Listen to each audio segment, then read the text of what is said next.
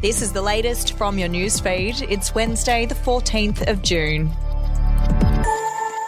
A highly emotional wedding bus driver, Brett Button, spent his night in police custody, sobbing in a cell and repeatedly saying, I'm sorry.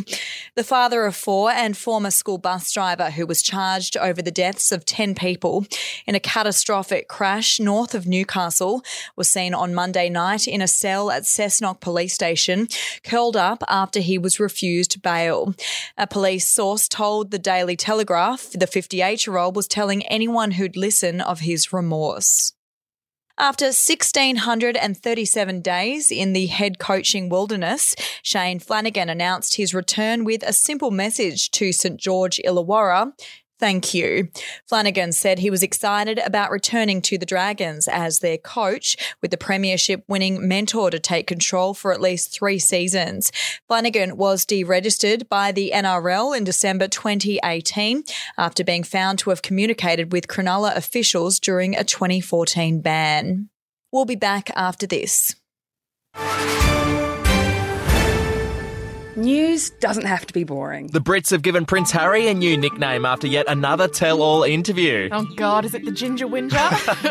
Let the team at news.com.au get you up to speed each day with their podcast, From the Newsroom. a couple were busted joining the Mile High Club. Well, I guess they can't fly Virgin anymore. Politics, sport, red carpets, royals. Get all the goss in just a few minutes. Follow From the Newsroom wherever you get your podcast from. Federation Square will be transformed into a soccer celebration site when the FIFA Women's World Cup is staged in Australia next month. The city meeting point will on Wednesday be announced as the official home of Melbourne's FIFA Fan Festival, with matches shown live on the big screen from July 20 to August 20. And Finance Minister Katy Gallagher has spoken in Parliament to reject allegations she misled the Senate over what she knew about Brittany Higgins' alleged rape before the story broke. The Labor frontbencher delivered a statement in the upper house on Tuesday to explain her side of the story after the coalition flagged it would use the parliamentary fortnight to attack the government over the issue. Senator Gallagher confirmed she had been provided with information about Miss Higgins' complaint in the days before it was made public in an online and TV interview on February 15, 2021. Are you ready to get an inside look at crime from someone who has investigated some of Australia's worst crimes? It was like Aladdin's Cave.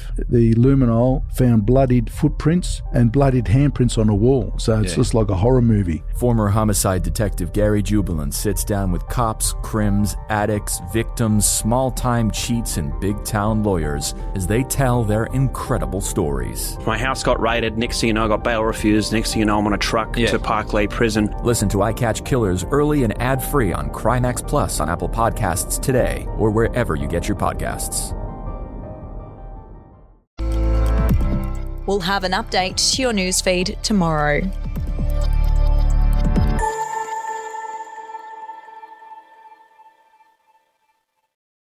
Are you ready to get an inside look at crime from someone who has investigated some of Australia's worst crimes? It was like Aladdin's Cave. The luminol found bloodied footprints and bloodied handprints on a wall, so it's Yeah. just like a horror movie. Former homicide detective Gary Jubelin sits down with cops, crims, addicts, victims, small time cheats, and big town lawyers as they tell their incredible stories. My house got raided. Next thing you know, I got bail refused. Next thing you know, I'm on a truck Yeah. to Parklea Prison. Listen to I Catch Killers early and ad free on Crimex Plus on Apple Podcasts today or wherever you get your podcasts.